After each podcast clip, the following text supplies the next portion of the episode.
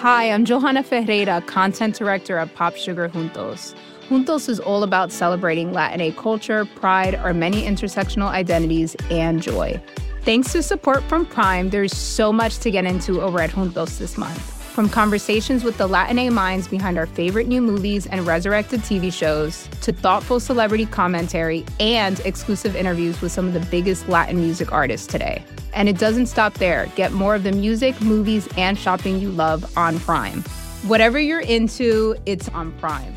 Visit amazon.com slash prime to get more of whatever you're into from streaming to shopping. And get all of our latest coverage at popsugar.com slash juntos. Con amor, Johanna.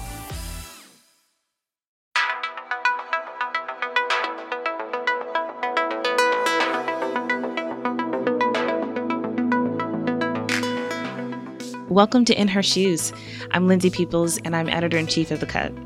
On this show, I get to talk to people that we love and admire, or some that we just find interesting. We'll explore how they found their path and what maybe have gotten in their way, and how they brought others along now that they've arrived. Jen Statsky has been writing her way through the industry punchline by punchline. The comedy writer, producer, and showrunner got her start writing on the late night scene and soon went to write for shows like Parks and Rec, Broad City, and The Good Place. Most recently, she co created the show Hacks on HBO Max with a few of her friends, which is about a relationship between a legendary stand up comedian and a young comedy writer who pushes her outside of her comfort zone. The show snagged a few Emmys and a slew of awards this season, and I'm personally very excited because it's been renewed for season three.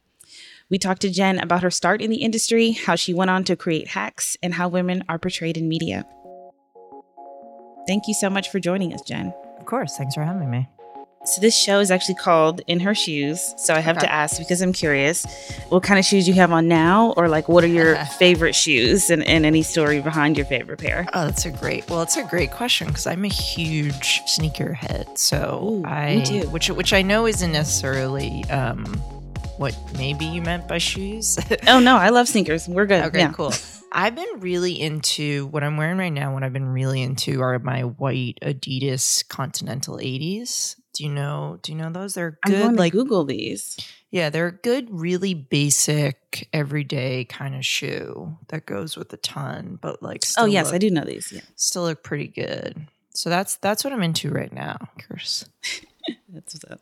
So tell us about your start in the industry. You know, what was that like, and, and what was the moment that you knew that you wanted to really pursue comedy? Yeah, I think that growing up, I I didn't know really that comedy writing was the thing I wanted to do. I didn't even really know that that's what was a job. But looking back now, I realize that I I did know at a very young age. I watched a lot of TV growing up, and I became obsessed with the kind of like old sitcoms, like watching Nick at Night, like the Dick Van Dyke Show, Mary Tyler Moore Show is like a massive influence on me.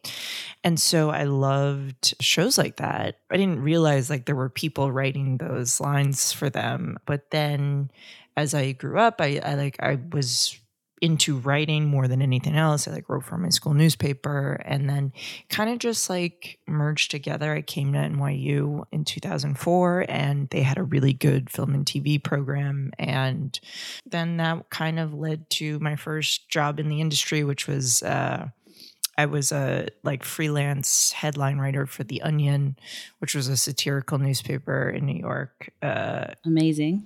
yeah, and uh, then The Onion was doing web videos at the time, and I was I was an intern there, and then they got uh, offered to do shows for Comedy Central and IFC, two shows, and I became an assistant there. And so, being an assistant on those two shows were kind of like my first industry job. I know that Twitter kind of played an influential role also in your start, though. So, what Mhm. was that like as being a writer? And has someone reached out to you um, from late night? And, and tell me about that interaction. Yeah, we um so basically I was an assistant and as I was working doing that, it, Twitter at the time was popular for people were just writing like one-liner jokes and that was something that I had, you know, always kind of had an inclination towards and I did, was doing it with writing headlines for the Onion. So I just started on Twitter and like two, I think I joined in 2009.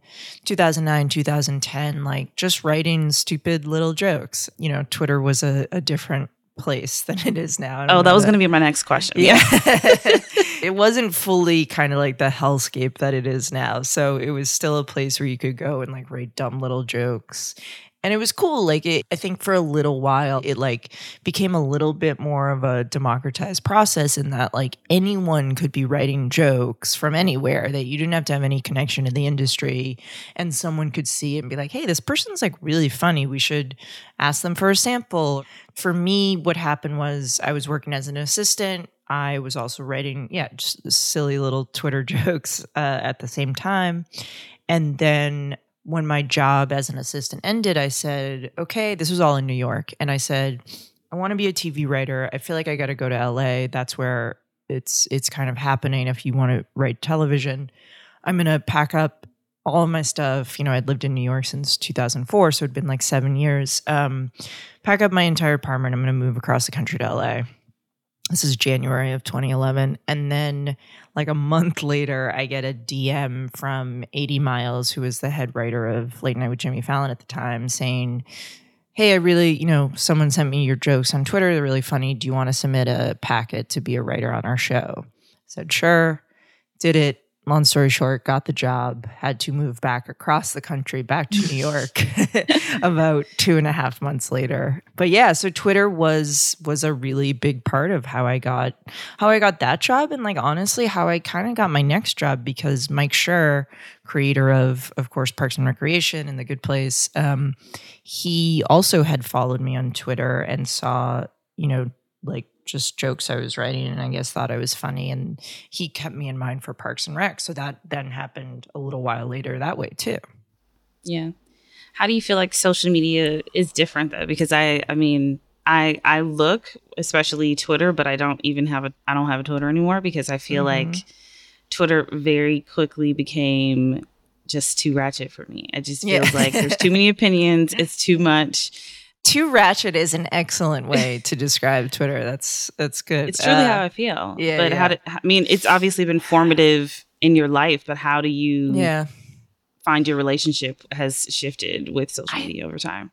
Yeah, I agree. Like I don't really enjoy Twitter anymore. I kind of use it for honestly now just to kind of like promote things about hacks, but I'm trying to actively to spend less and less time on it because it is like you said, it's tough. In some ways, it's good because I think the change in Twitter started happening when people became a little more aware about the world and became more active politically. And so it turned into a, I guess, the Trump era kind of reoriented people to like wanting to discuss that and, and, you know, use social media as a tool of activism that way. So, like, in some ways, I'm like, well, maybe that's good. Maybe the push towards, you know, being more aware of social issues on a platform is good rather than just jokes. But then also kind of like you're saying, there it also became a tool of like kind of very intense contrarian takes and like people trying to take each other down for their takes. It, it became a pretty like uh, not nuanced medium i think you know? It's just kind of someone says something and then someone attacks them for that and it, i don't know. It, it doesn't feel it doesn't feel great anymore. I actually think i in a perfect world would not have a twitter account anymore. Um, so that is kind of my evolution from do you at is, all like find new talent though on Twitter? Just how I mean, just how I you do, have the definitely, definitely. I do. Like we, I that's the other reason I don't want to get off now. Actually, as someone who now can, you know, hire people for the show or find younger writers to like develop stuff with. I do follow people on Twitter and like there are some people who make me laugh so much and I'm like, who is it? I don't know who this is. And like it is a really good tool. I still think that way to find people, not just like mindlessly scrolling it. right.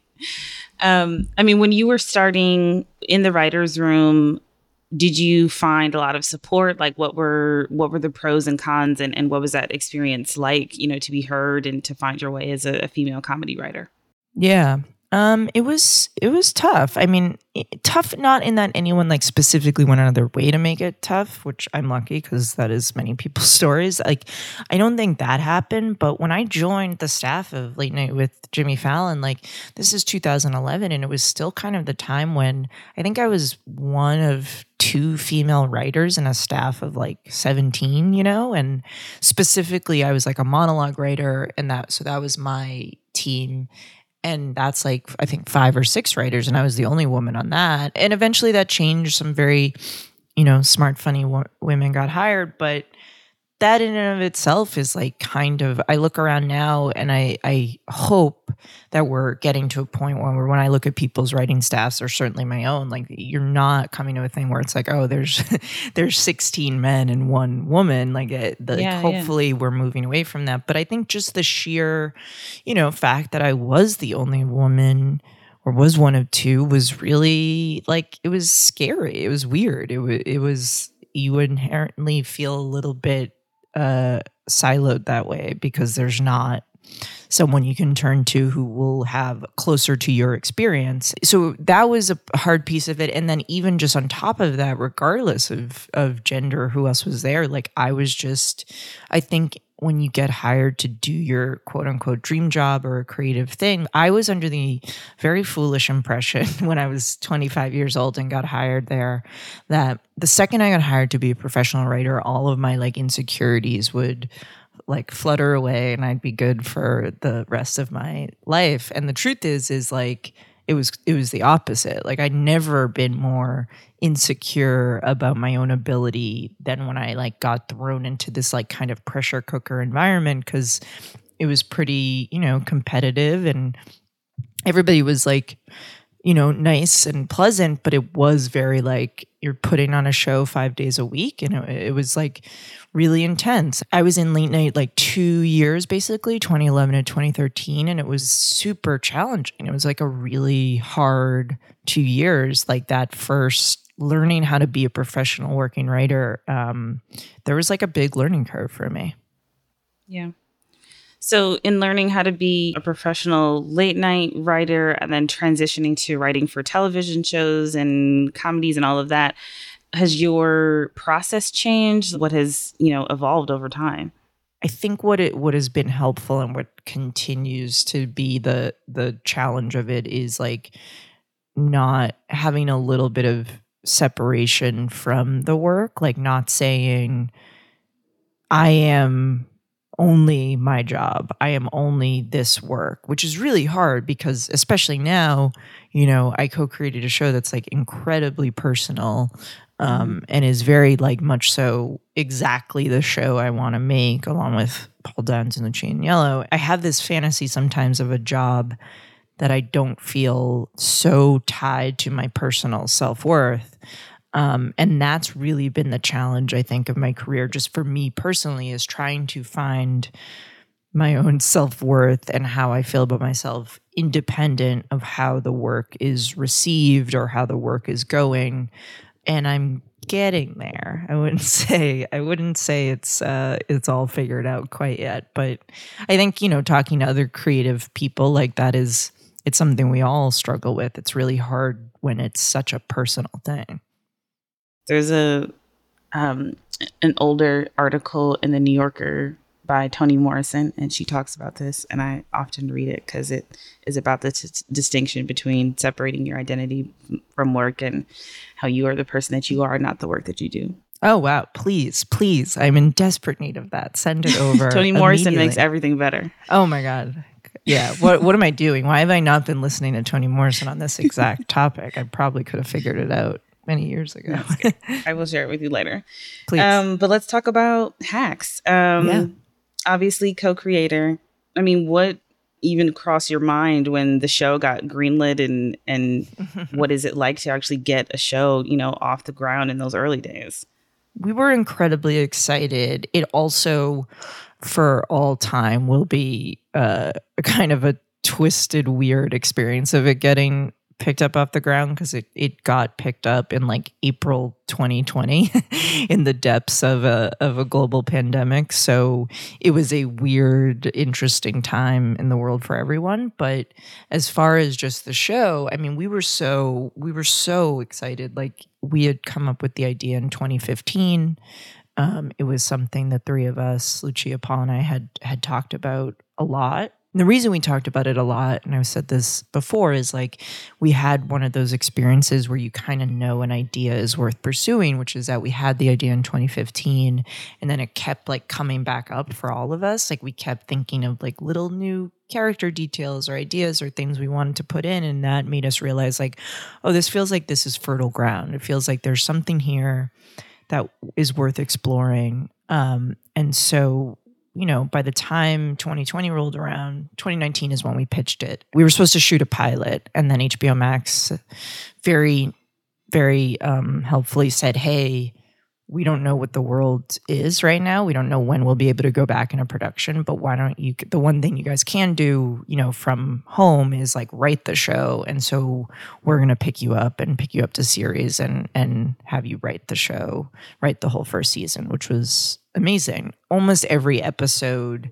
that you see in season one is something we had thought of in the like few years before, not in like the months before. So it was a very nice experience of being able to finally put into action all these ideas we had talked about for so long. And, you know, I think of course the the fear comes in, at least for me, of like, oh no, here's my shot. I hope I hope I don't mess it up. I mean, you've gone though from writer to producer to showrunner. So, what has that journey been like to, you know, not have, you know, that negative, you know, self talk that you can't do it or, you know, not have that imposter syndrome and get there? Well, it's funny because I do have it.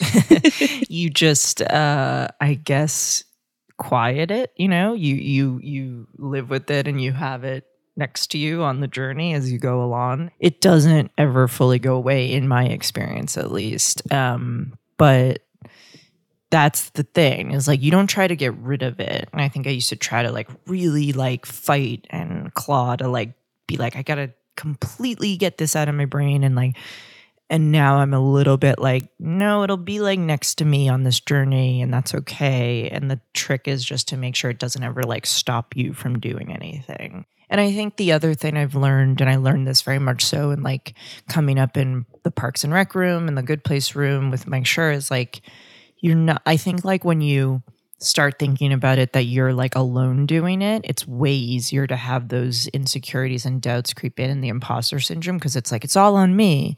And the truth is, it's never on you, even, you know, certainly not in my case because I created the show with two other people, but like even if you create a show alone, like TV is such a, and so many artistic endeavors are like such a collaborative process. And so i think i learned from Mike Schur that like you lean on people and you like happily and gleefully invite their collaboration and their process and their artistic vision into yours and it makes it infinitely better.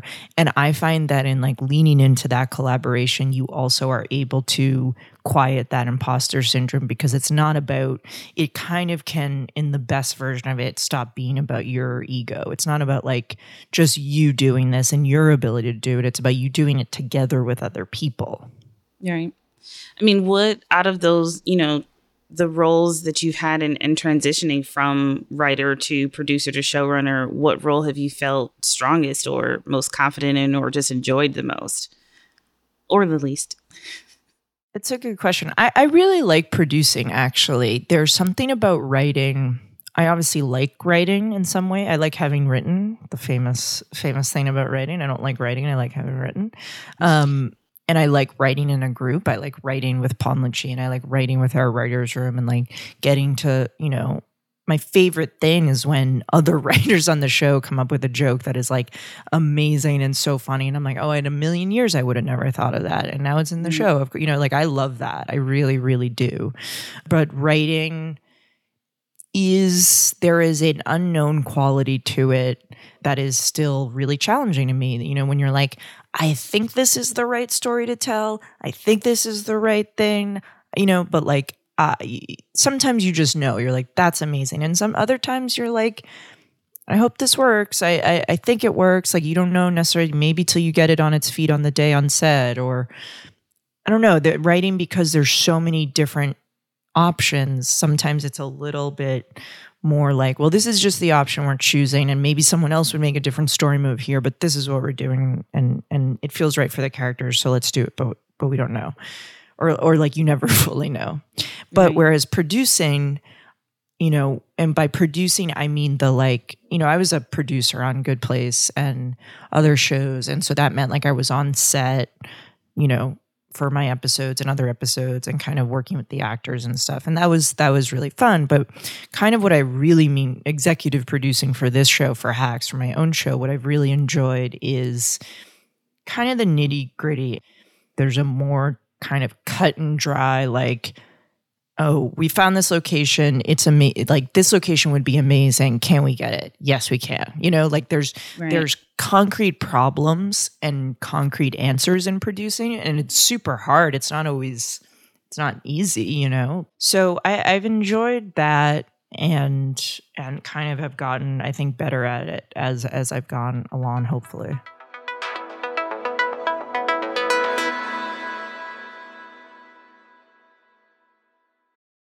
Your brain needs support, and new OLLY Brainy Chews are a delightful way to take care of your cognitive health.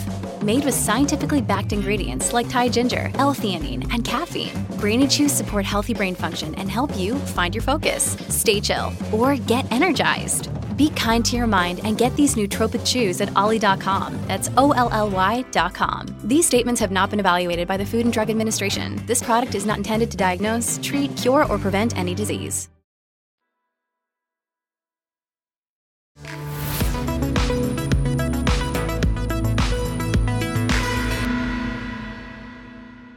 I'm curious as far as writing goes, though. I mean, how do you draw the line of, you know, personal experiences that you do want to share or, you know, kind of get inspiration from? Or is there a specific moment from hacks that like personally aligns with you that you're like, this, you know, actually feels like it was me in, in, in, yeah. in, in a sort of way?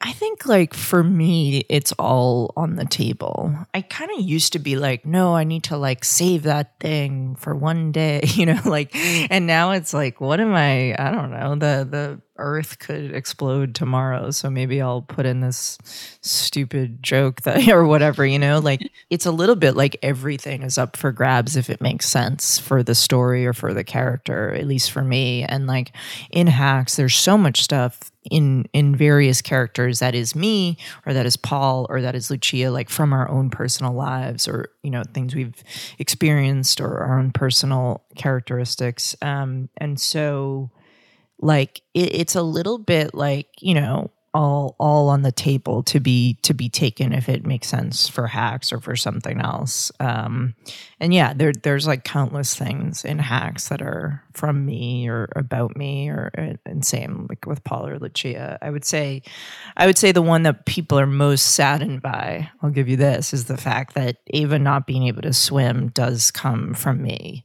Um, oh no. no it's okay. I can i can doggy paddle. And then when i tell people that i can doggy paddle they they breathe a sigh of relief they feel a little bit better um, but yeah i never i never took i never was taught how to swim as a kid and never took lessons. And so I was always a little, um, little skittish around, around, around the ocean more. Pool, pools I'm okay with as long as it's not too deep. Let's not get crazy with how deep it is. Uh, but right. Yeah. Pools I'm I feel okay the same with. way though. Yeah, yeah, yeah. But the ocean is terrifying to me.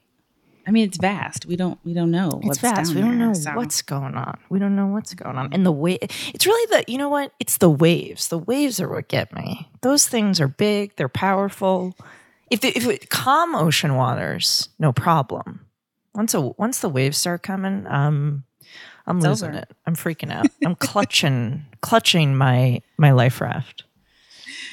I mean, you've talked about an, an a lot as far as television writing for comedy or dramas, but I think especially in, you know, how women have been written in TV. And I think um, there's obviously so many tropes and stereotypes of, you know, the sitcom wife with no real problems or flaws or, you know, just feels very vapid or, um, it feels like there's also been an overcorrection of that on a lot of other shows. So mm-hmm. how do mm-hmm. you find the sweet spot and navigate, you know, writing about women in TV now?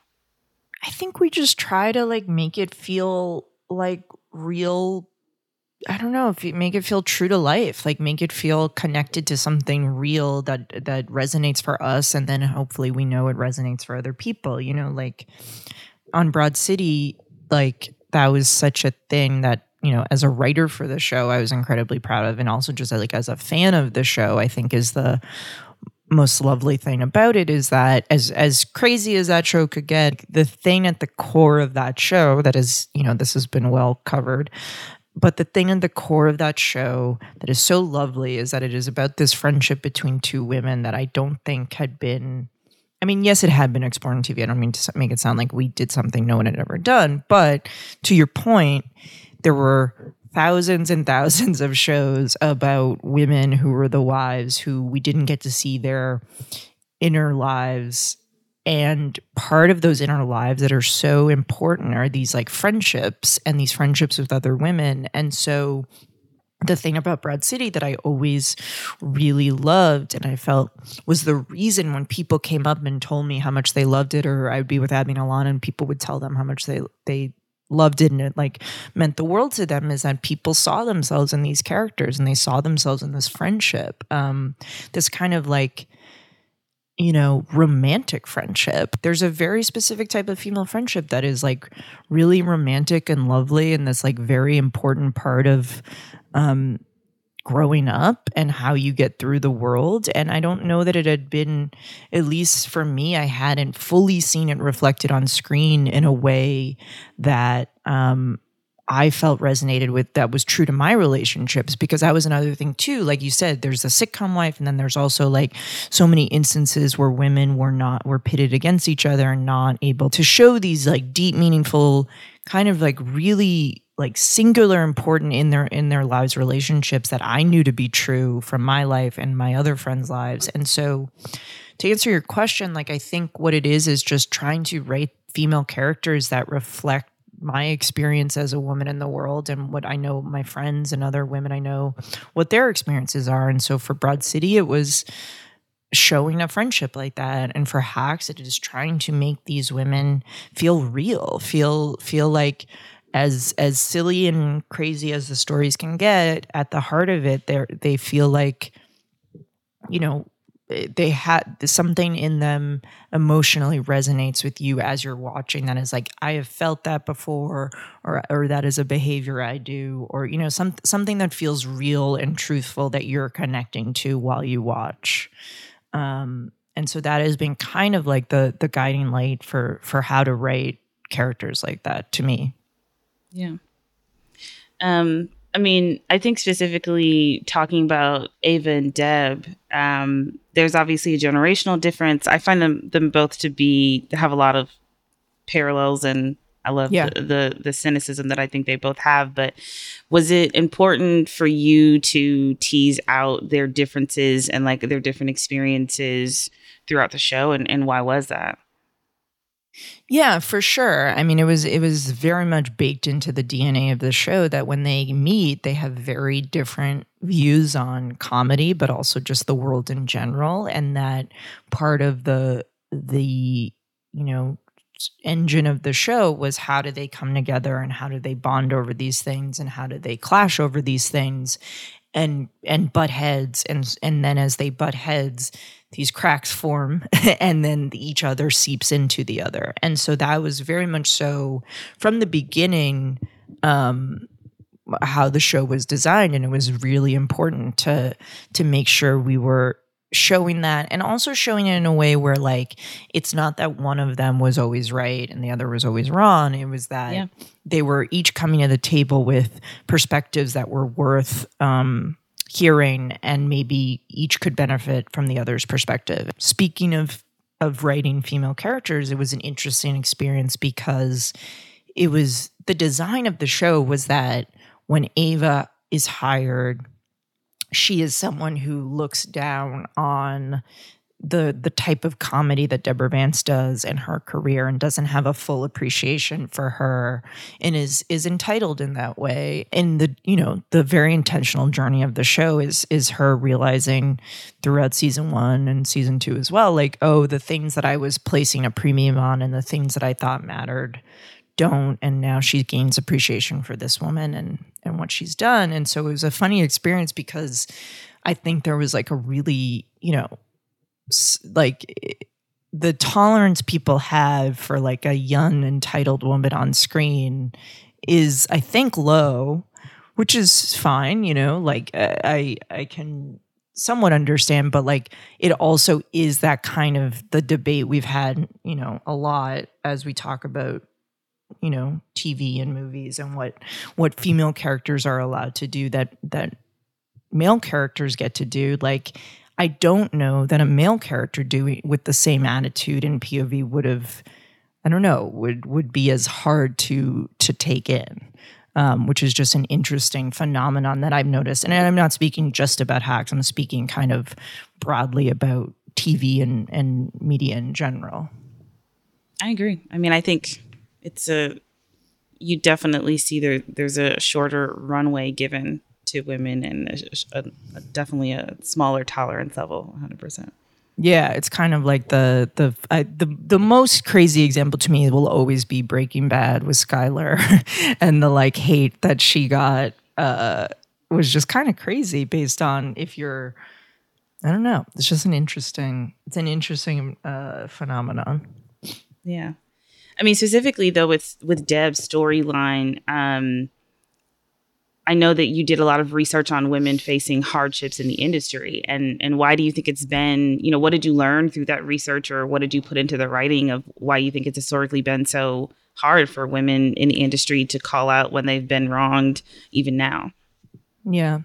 Yeah, we did so much research on on so many people, whether you know Phyllis Diller, Elaine May, Joan Rivers, uh, Lucille Ball, like so many of these women, we we really kind of dug into their past, and I think the thing that like kept coming up to me that was so wild was I would keep reading about things where I was like, oh, if that happened to me, I would have quit. And if that happened to me, I would have quit. Like these women had so many things happen to them that they just had to put up with and keep going that like you never heard about. And and you know like oh, a business manager stole from them and then 10 years later another business manager stole from them or you know there's a story that I think about all the time which is not about a woman we researched it actually came from a woman in our um, writer's room, there's a there's a woman, Janice Hirsch, who um, lovely, very very funny, wonderful woman um, in her late 60s or early 70s, who we we asked to,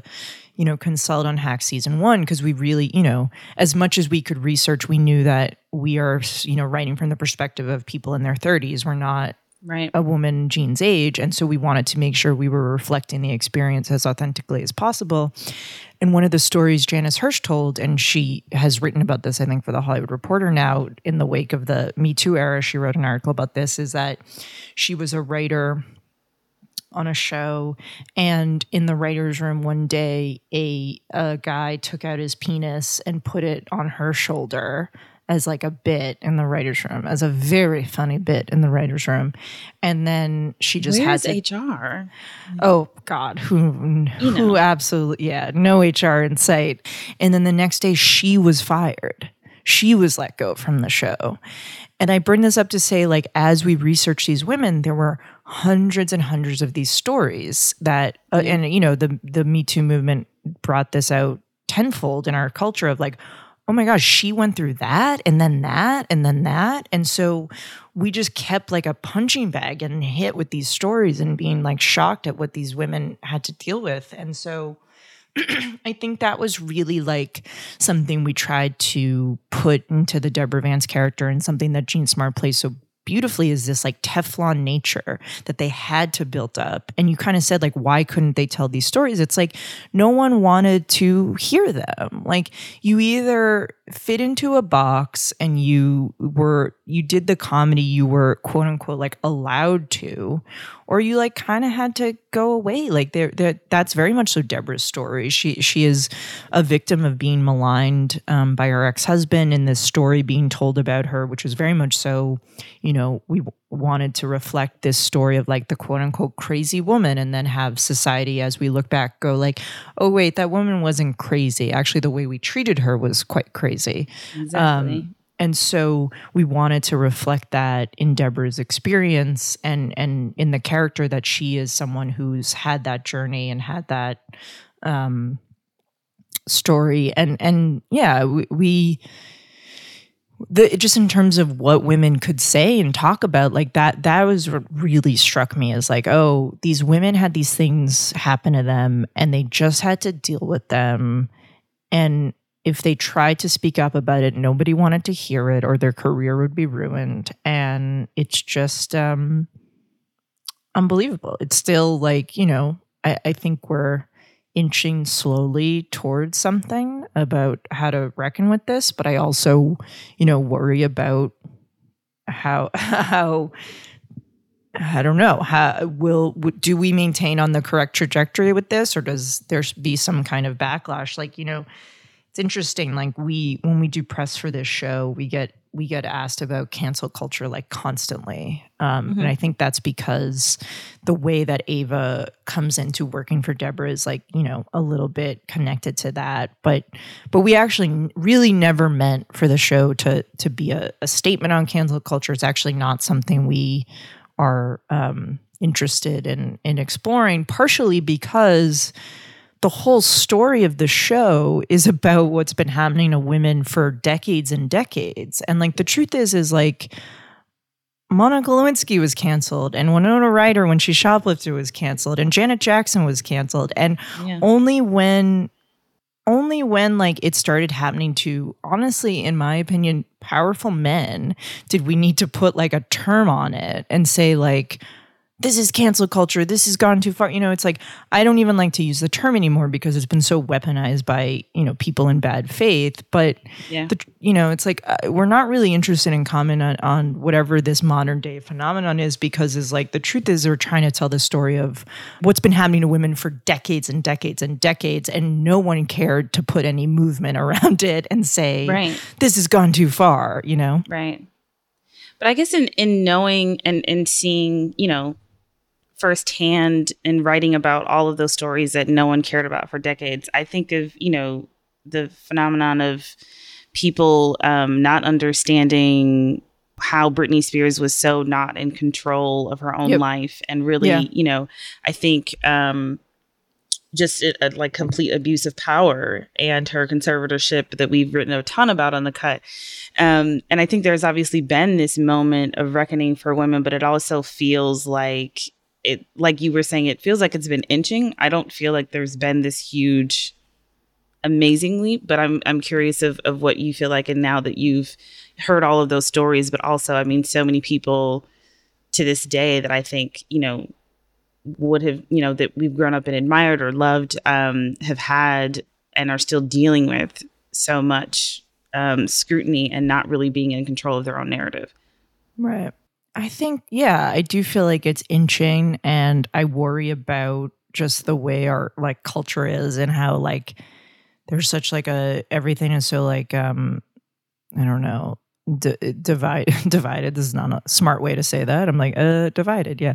Uh, but like you know, even what with whatever you think about Amber Heard, Johnny Depp, like you know, but but something's happening there where there is some kind of uh backlash to some sort of movement that is concerning. Um, and so I do think we're inching towards something, but I also worry about now how the narrative is turning. And I also just like, you know, regardless, like society can, as a culture, we can move forward and we can like correct our wrongs in some ways and we can treat women better today than we treated them yesterday. But the thing that is like, you know, painful to think about. And I think about it a lot. And I, I do, I, I always say like the show, we did want to make a show that's like a tribute to women like Joan Rivers and Phyllis Diller and all these women who like paved the way for honestly me to do what I do.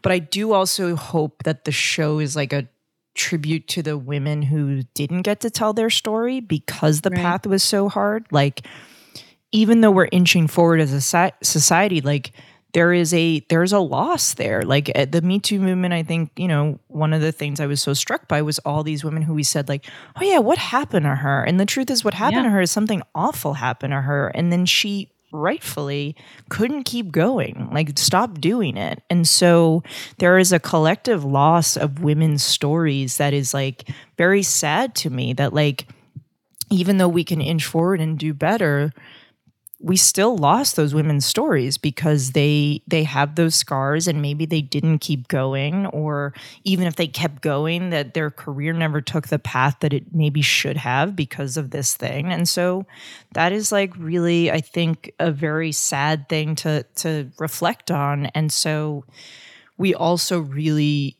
want to honor with this show is say like that there there's a a whole world of women's stories that never got to be told because of the very difficult path they had to travel and we want to like honor that and kind of um I don't know. Uh, it's it sounds a funny word to associate with a comedy show, but like mourn that a little bit um, because it is something I think about quite a lot. No, that was beautifully put. Um, so I guess what what do we have to look forward to for season three? I mean, I think there's there's so much, um, but and I, I know you can't like give us spoilers, but what are some big picture topics or things that you're just looking forward to unpacking? Oh man, um, what can I say that isn't a spoiler? Um, the the broad thing I'll say that gives nothing away, but is hopefully a tease, is like when we pitched this show, we pitched a lot of ideas, and we know kind of where it goes in seasons to follow. It's very much so the redemption of Deborah Vance and you know her her kind of taking this great journey. Um, and so I think you will continue to see Deborah Vance rise, but also struggle with that rise. And what does that mean? And what what does that bring into what challenges does that bring into her life? And also, you know, we ended season two with this um, breakup and uh, i think the journey is like how how can these two women find their way back to each other? I love jean smart so i'm very much looking forward to this. The best. The absolute the absolute best. We are thankful for the miracle of hacks. Thank you so much for doing this. I really appreciate it. Of course. Thanks for having me. In her shoes is hosted by me lindsay peoples this episode was produced by Taka Zen and Gabi Grossman. Our engineer is Brandon McFarland, and our executive producer is Hanna Rosin. The Cut is made possible by our excellent team at New York Magazine. Subscribe today at thecut.com slash subscribe. I'm Lindsay Peoples, and thank you so much for listening.